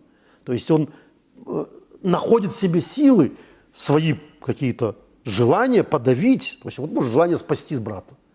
Но он понимает, что спасти прямым путем не получится. Надо околично это сделать. То есть он проявляет некую изощренность ума. Рувен проявляет агрессивность действий, которые не ведут ни к чему хорошему. Он не добивается ничего. Иуд добивается того, чем он хочет. Он крайне э, успешен. Вот то, что он хочет, то, то, того он добивается. Пребывание, э, простите, да, Рувен был наказан за обе ошибки по принципу мера за меру. За личный просчет и самонадеянное заключение об отцовском ложе он лишился права первородства, личной привилегии. За гневный и враждебный подход, причинивший боль другим, он лишился привилегий священства и царской власти. Пребывание на обеих руководящих должностях требует чуткости к чувствам других людей. Чуткость в данном случае – это не доброта, это держать нос по ветру. Понимать, как люди на что отреагируют. Понимать, как братья отреагируют. Это, вот, э, да, это эмоциональный ум. Вот он эмоционально богат. Он понимает, как своими чувствами управлять. В данном стихе Яков упоминает только последнюю ошибку – бесчувственность другим. Но поспешно и безудержно, словно текущая вода, ты не можешь иметь преимущество, ибо тогда ты взошел на ложе отца. Поэтому Раш сообщает, что именно за эту ошибку, отсутствие сочувствия к другим, Рувен лишился привилегии священства и обладания царской властью. Потеря им права первородства, произошедшая из-за его личной самонадеятельности, деталь упомянутая в другом месте, потому что здесь речь идет не об этом. Основываясь на вышеизложенном, мы также можем ответить на второй вопрос. Почему Иуда заслужил привилегии, которых лишился Рувен? Хотя, возможно, на личном уровне попытки Рувена спасти Юсефа, интенсивность его чувы, его раскаяния и вправду были более впечатляющие, чем у Иуды, нас не интересует. Результат влияния Иуды на других намного лучше. Иуда действительно спас жизнь Юсефу, а Рувен нет – хотел, не хотел, переживал, не переживал. Кто де-факто спас Иосифу жизнь? Иуда. А не Рувен, который прямо там весь мечется и переживает. Точно так же несколько секунд раскаяния Иуды спасли жизнь Тамар, тогда как 9 лет раскаяния Рувена не принесли пользы никому, кроме него самого. Что его раскаяние дало обществу? Вот сидел он себе и бил себя в грудь. Можно сказать, что даже более того – именно из-за его раскаяния чуть Йосефа не убили, потому что он в своем раскаянии был далеко и не спас его. Потому что он каялся, видите ли. На деле можно даже утверждать, если бы Рувен не облачался в мешковину и не постился, он мог спасти Юсефа, пока братья сидели за едой. Это то, что пишет Раша. Что о, его там не было в это время, потому что он постился. Он там где-то, значит, в монастыре сидел и бил поклоны. Следовательно, когда Рувену за равнодушие к другим было отказано в привилегиях священства и царства, они оказались предоставлены Иуде. Ибо Иуда продемонстрировал действительно большую, чем все остальные братья, способность действительно помогать другим людям. Поэтому его колену удостоилось наследных руководящих ролей в священстве и царстве, потому что это то, что он умел делать. Э, это э, у Рэбы в 15-м томе Ликутей Сихот со страницы 439, а еще в 446 странице, там же, в другой беседе, есть замечательный вывод. Рувен при всем его благочестии позволил продать Иосифа, что привело к египетскому изгнанию. С другой стороны, намерения Иуды, возможно, не были такими чистыми, как намерения Рувена. Но его раскаяние фактически спасло жизни Тамар и двух ее сыновей, и в итоге породило Машииха, потомка Переца, одного из ее сыновей. И с этого мы, должны узнать, мы можем узнать, как важно недовольствоваться своими духовными достижениями. а помогать другим людям. Насколько важнее вместо собственного личностного роста, на, к чему нас все, побалуй себя, там, займись собой, коучинг. Нет, это прекрасно, все, человек не должен забывать про себя. Но намного важнее не забывать про других. Ибо очевидно, что персональное благочестие Реувена привело еврейский народ в изгнание, в то время как забота Иуда о другом человеке стала тем действием, которое приведет к процветанию Машиха и избавлению, то есть к мечте, исполнившейся мечте. Вот такая замечательная беседа из этого самого тома, э, который у нас скоро выйдет, вот реклама, выходит в пятницу. Это, поверьте мне, событие. Совершенно потрясающее, ну, можете судить уже по этой беседе, насколько это потрясающее, э, потрясающее объяснение. Э, тут надо сказать, что это противостояние между Иудой и Юсефом э, этими речами э, Якова не были решены никогда. Ведь именно потомки Юсефа разделили царство. Мы помним, что, ну, во-первых, если уходить далеко, то первый царь Израиля Шауль был потомком э, Беньямина, то есть тоже от Рахели. Ну, это такое. Дальше мы помним, что царство было передано Давиду, то есть Иуда, потомки Иуды. А, и а, Давид огнем и мечом построил царство, царь Соломон, Шламо, довел его до великого процветания, построил храм, а дальше все пошло не так. Дальше мы помним, Э, что после смерти Шламо царство было разделено на два царства, э, и 10 колен, то есть большая часть э, еврейского народа, ушла от Иуды как раз к потомкам Юсефа. И таким оно и оставалось разделенным до изгнания, первого изгнания, после разрушения первого храма, а после этого 10 колен исчезли. Йосиф, все его потомки, все, все, все исчезли. Растворились в Вавилонском изгнании. Когда вернулись из изгнания, уже вернулись только Игуда, Леви, там какие-то ошметки. Но Игуда полностью. И вот э, таким образом никогда этот, э, этот вопрос не был решен. В конце прошлой недели мы читали, в конце чтения Торы, мы читали Гавтору. И Хескель, вавилонский пророк, да, пророк Вавилона, Э, говори, получает от Бога, от Бога э, пророчество, возьми веточку, напиши на ней э, сынам Ефраима, то есть потомкам Юсефа, царству десяти колен, Израилю, а на другой веточке напиши сынам Иуды, и объедини их вместе, и дальше, значит, они объединятся вместе, и будет над ними царь Давид править. Бен Ишай, царь Давид, ну, то есть потомки царя Давида, понятно, царя Давида уже давно нет потомки царя Давида, Маших будет из царя Давида. Кстати, отдельно заметим, что Митр говорит, что сначала будет Маших бен Йосеф, временный царь, а потом будет Маших бен Давид, потомок царя Давида. Этого никогда не случилось. Это будет только во времена Машех. Есть замечательное в связи с этим э, в Ликуте, в Шас, в отрывках, то, что Аризал написал, э, когда Бог говорит э, вот, вот этому самому разделителю государства, э, Равам бен Навату, э, обращается к нему Бог и говорит, э, возьми меня, я возьму тебя и возьму Бен Ишая, то есть Давида, и вместе будем гулять по Ганедену, по райскому саду. То спрашивает, уми барош, а кто во главе? Бог ему отвечает, Бен Ишай, сын Исая, то есть Ишая, то есть Царь Давид говорит, лобына, тогда не надо. Тогда не надо, это вот постоянная история. Йос, потомки Йосефа считают, что власть должна принадлежать им. И это не, не какое-то ослиное упрямство, написано, что он за это лишен удела в будущем мире. Это какое-то ощущение высшей справедливости, высшей правоты. Однако ошибочное. Ошибочное. Почему не так? И вот тут мы подходим к этой самой фразе, которой Бог устами Якова объясняет, почему не так. Почему Игуда должен править. Это та самая непереводимая фраза «атае духа». Игуда «атае духа ахиху». который можно привести Иуда, тебя признают твои... Это игра слов. Иуда э, и Духа, тебя признают твои братья. Сфорно переводит эти, комментирует эти слова так. И Духа Ахиха, и Каблуха Ламелых. Братья тебя признают царем. Кеаторой лымлих, потому что ты достоин царства. Хискуни говорит, Иуда, ато и духа ахиха, лошенов лошен. Это что это игра слов. Что, то, что он говорит, что э, ты потому Иуда, что братья тебя признают, то есть и духа. Еще несколько комментариев посчитаем.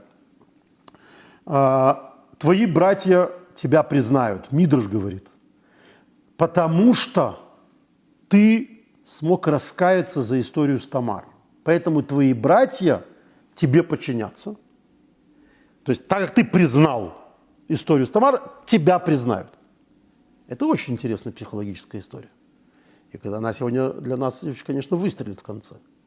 Именно потому, что ты, Иуда, ты признал свою вину, поэтому тебя признают. Оставим это э, на, на, запиской на манжетах. Ши, Раби Шимон бар говорит, э, все твои братья будут, что значит тебя признают, едух, это будут себя ассоциировать с тобой. Они признают тебя некой обобщающей субстанцией. Мы знаем людей, которые говорят, кто-то по национальности, а я рувенит, или я шиманит. Нет, все говорят иуди, иудей, то есть потомок Игуды. Все евреи, которые вообще существуют, мы видим, что в Бегилат Эстер Мардыхай говорят э, Иш Иуди. Он не Иуди, он не из Иуды, он из потомков Бениамина как раз. Почему его называют Иуди? Потому что Иуда над всеми. Все евреи будут себя ассоциировать с Иудой, несмотря на то, что они не все из Иуды. Очень интересно тоже. А, просто в качестве перевода а, Едуха, вот это вот самое, Онкилос, Мидрашраба, Бехоршор, Радак, говорят, сделают тебя над главой своих, то есть признают, склонятся перед тобой в признательности. Вот есть э, молитва Модим из того же корня. Признаем тебя во время э, Шманесра мы говорим, во время 18 благословений. В Талмуде написано, что когда человек говорит это, признаем тебя, Мэди Монах Лох, признаем тебя, Господи, и не склоняется, лучше бы он в плаценте задохнулся. То есть человек, который не умеет склониться в благодарности то есть перед Богом, такой, настолько он великий, что он ни, ни, ни перед кем не кланяется, да, как говорили русские офицеры, да, там, э, что там жизнь за, за царя, э, что-то такое, а честь никому. Вот когда человек говорит, а честь никому, я перед Богом не склонюсь. Никто не даст нам избавления, ни царь, ни Бог, и ни герой, никто. Добьемся мы освобождения своей собственной рукой. Вот лучше бы в плаценте задохнулся. Вот э, это то, что, э, то, то, то, что признают. То есть они все перед тобой склонятся, как в Модим. Садя Гаон говорят, едуха – это года восхваления, они тебя восхвалят, то есть все будут тебя восхвалять ты будешь таким самым любимым братом. Рашбам тоже говорит, будем тебя восхвалять. Хискуни Ралбак говорят, что это э, все, будут тебя восхвалять, что это игра имен Иуда. Ну, это то, то, что мы уже сказали. Я это все сейчас читаю, сразу хочу сказать, еще из одной замечательной книги, о которой я много говорил. Мы говорили о том, что у нас выйдет на этой неделе пятикнижие с комментариями Левайевского рэба. А эта книга, которую я уже э, рекламировал, она не наша, она даже не на русском. Это книга, которая называется «Genesis», которая вышла Э, в Америке. А, э, это собрание комментариев к Брешит, по-моему, лучшее, что вообще было на каком-либо языке издано. А, и это еще и абсолютная э, вершина дизайна. Она совершенно прекрасно сделана. Вот так как она, к сожалению, пока существует только один том, а зная изготовителя, думаю, что второй надо будет ждать еще лет 10, поэтому я сегодня обязательно решил из этой книги тоже что-нибудь почитать. Это а, вот как объясняют еще. Еще объясняют. А, Абарбанель. А, это в человеческой природе. Признавать того, кто готов признать свои грехи. Людям комфортнее иметь с людьми, которые умеют признавать свою, свою неправоту. Вот это то, что очень мало понимают наши власти, какие бы либо, когда бы то ни было. Что умение сказать «простите» – мы были неправы, это очень сильная сторона правителя.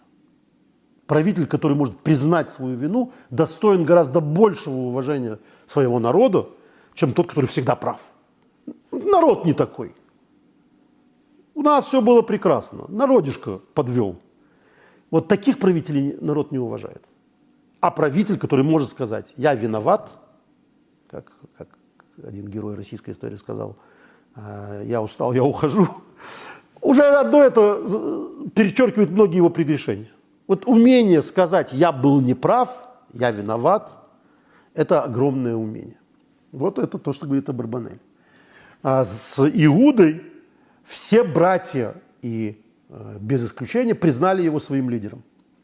А это было то качество, которым, это, кстати, Абрабанель, который был почти подобен Йосефу в своей власти, он был визирем там э, в, Испании, в Португалии до этого. Э, вот он говорит, что именно Иуду особенно все братья признавали лидером, потому что он смог признавать свои, свои ошибки. Даже Иосиф, который сделал массу хороших вещей и восхваляем Яковом, э, дисквалифицируется для власти над Израилем, потому что он-то вызвал у своих братьев ненависти и зависть. Неважно сейчас почему. Но он не, мог, вот он не умел и не хотел, неважно почему. Он не создавал такую ситуацию, чтобы братья его уважали.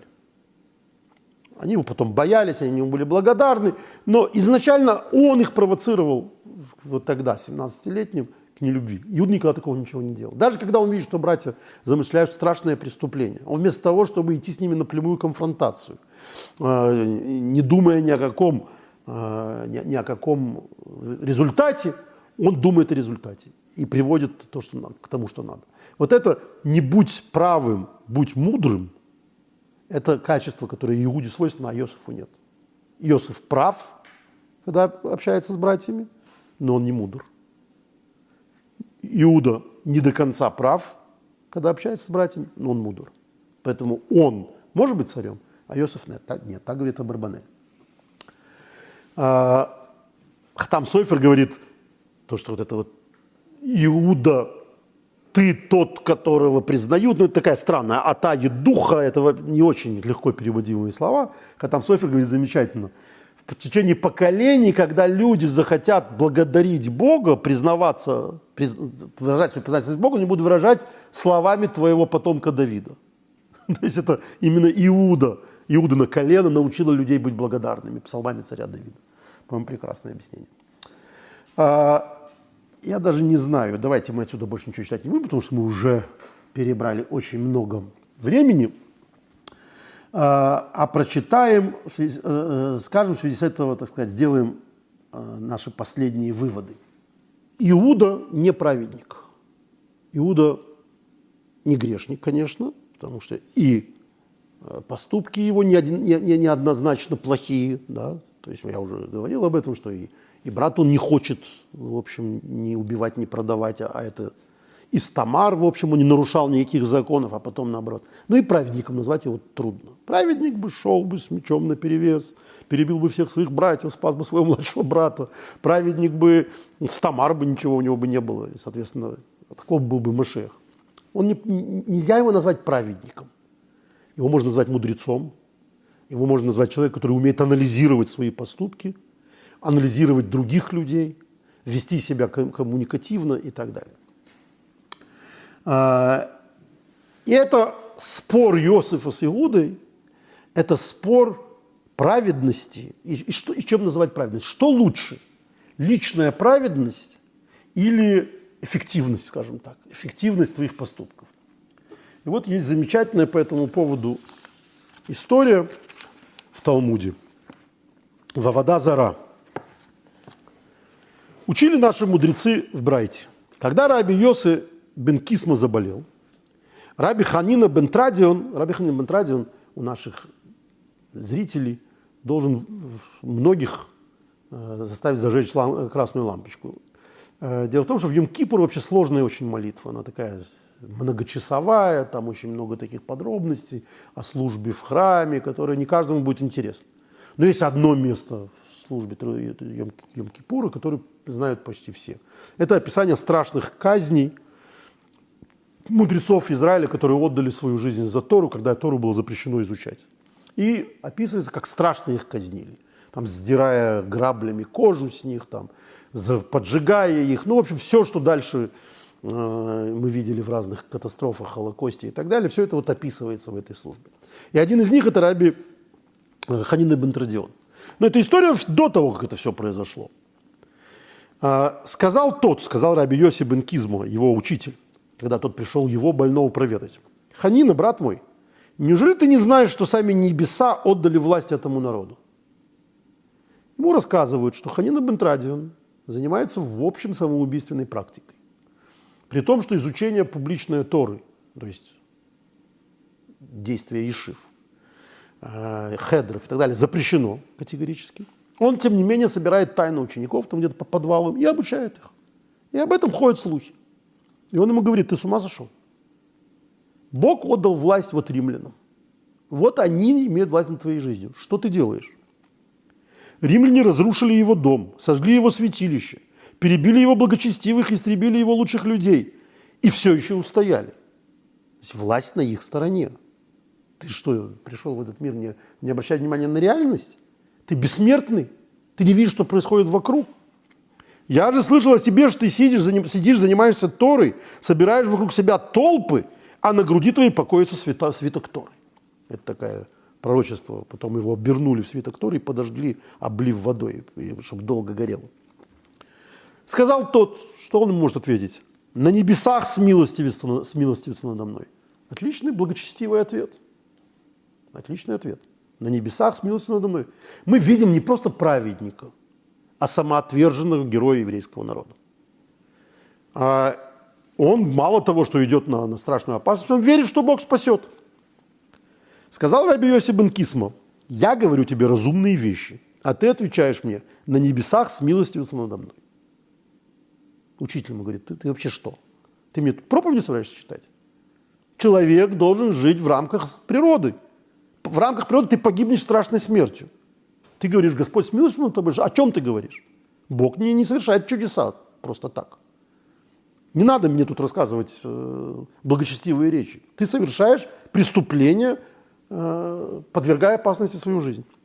Удивлюсь, если не, скаж, не сожгут в огне тебя вместе со свитком Торы, он ему говорит.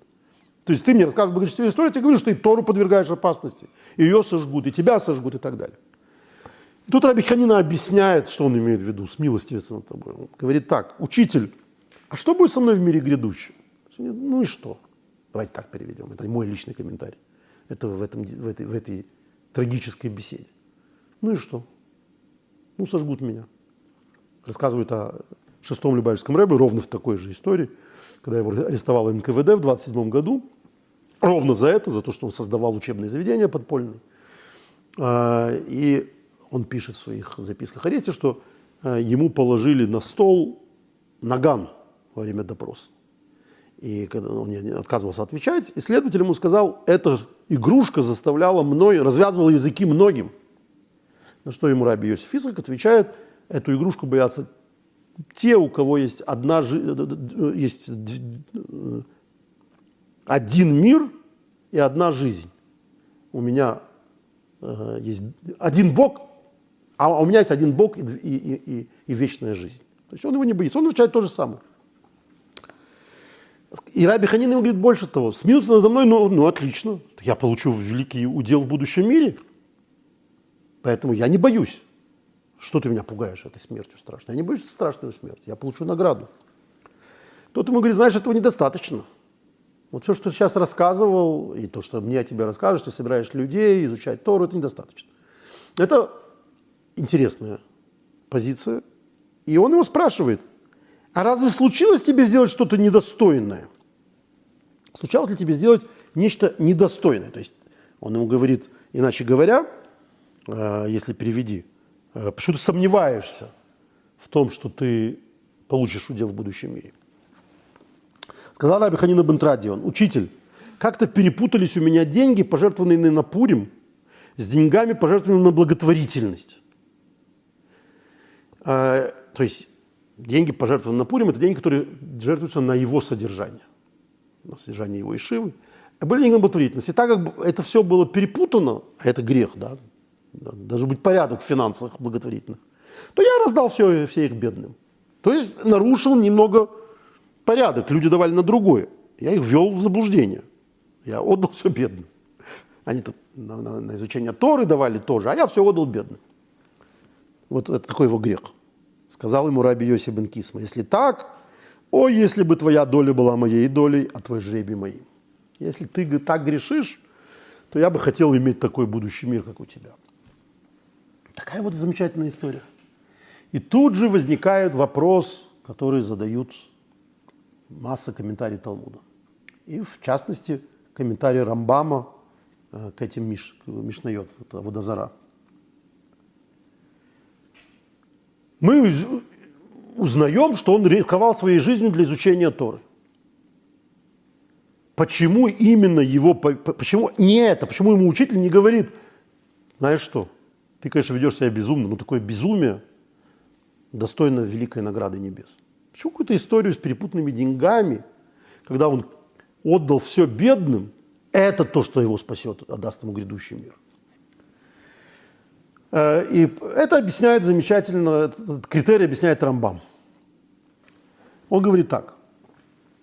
Человек удостаивается рая только тогда, когда он исполняет заповеди бескорыстно. То есть тогда это гарантированный рай.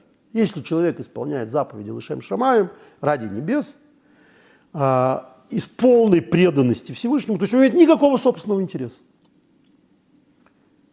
а, тогда он достоин рая.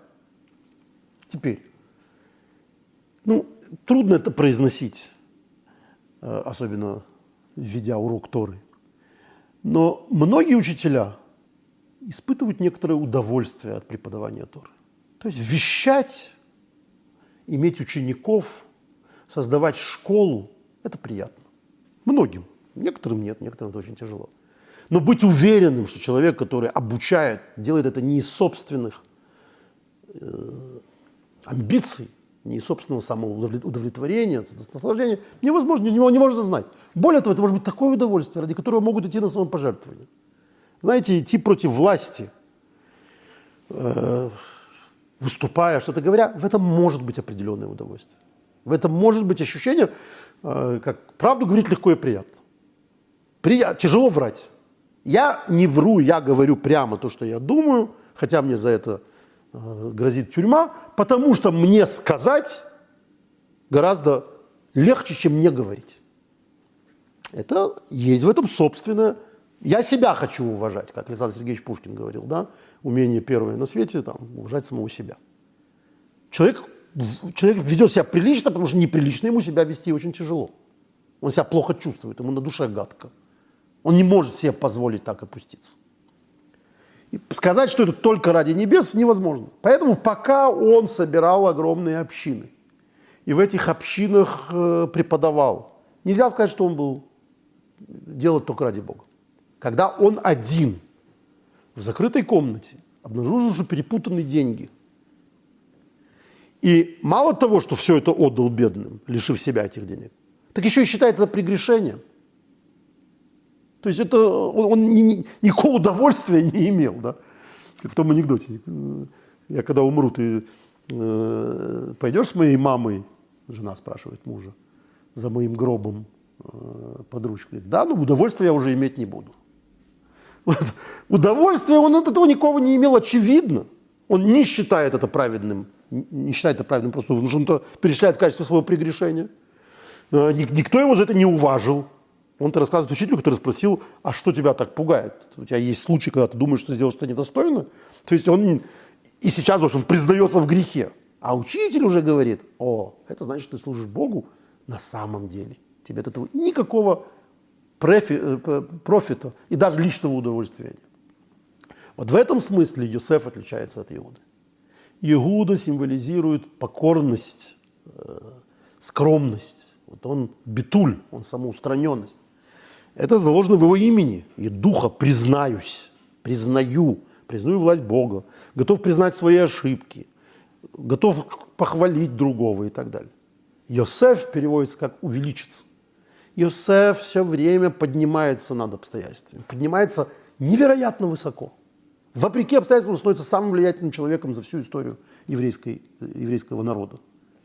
Не было большего, более влиятельного человека. Он все время поднимается. Ему незнакомо чувство э, приниженности. Он и в тюрьме возглавил тюрьму, да, написано, что он в тюрьме стал командовать всем. В нем заложены такие, такой потенциал, что он никогда ни перед кем не склоняется. Он идет к братьям и готов их провоцировать, потому что он над ними. Он знает, что он над ними. Он потом их прощает, потому что он над ними, потому что они пришли униженные оскорбленными, теперь они в его руках. Он потом опять их прощает. Вот это прощение – это праведность. Он великий праведник, но царем быть не может, потому что он не такой, как они. Для того, чтобы править людьми, надо быть одним из них. Нельзя быть праведным царем над грешным народом. Ты не знаешь, такой вкус греха. Мы знаем э, некоторых правителей в некоторых итальянских э, республиках, которые, наверное, были великими праведниками, которые уничтожили все искусство вокруг и со своей праведности и так далее. Потому что им не знакома человеческая беда, им не знакомо человеческое раскаяние, им не знакомо вкус греха. Поэтому они не готовы никаких грехов никому прощать. Йосеф готов прощать, потому что он настолько велик, что он даже эти грехи готов простить, особенно против себя. Иуда не то, что простит, он поймет. Он такой же. Он готов склониться, он готов признать свои ошибки. И это э, духа. Это то, что ему говорит Яков. То, что ты думаешь, что ты такой же грешник, как э, твои старшие братья, и поэтому ты ничего не достоин, это не так. В отличие от них всех, ты не просто деятельно себя вел, исправляя чужие свои прегрешения, но в результате этого ты приводил к огромным избавлениям для всего мира. Это качество царя. Качество царя – это не просто миловать и казнить, а это делать так, чтобы люди жили лучше, чтобы э, следствием этого было, был прогресс да, в жизни людей. Так что вот мы прощаемся с Яковом на этой ноте. И можно только пожелать нам, чтобы наши правители в разных странах мира были в чем-то подобны Иуде. Не обязательно быть правыми, надо быть мудрыми. Надо, чтобы людям жилось хорошо. Надо понимать э, врагов, понимать своих людей, своих друзей. Э, и, и не все решать исключительно войнами, э, агрессией, спонтанными решениями и так далее. Даже если гипотетически представить себе – что на стороне агрессора правда, абсолютная истина. Шват шалом, гудшабыс, до встречи в следующей книге Торы, книге Шмот. Спасибо.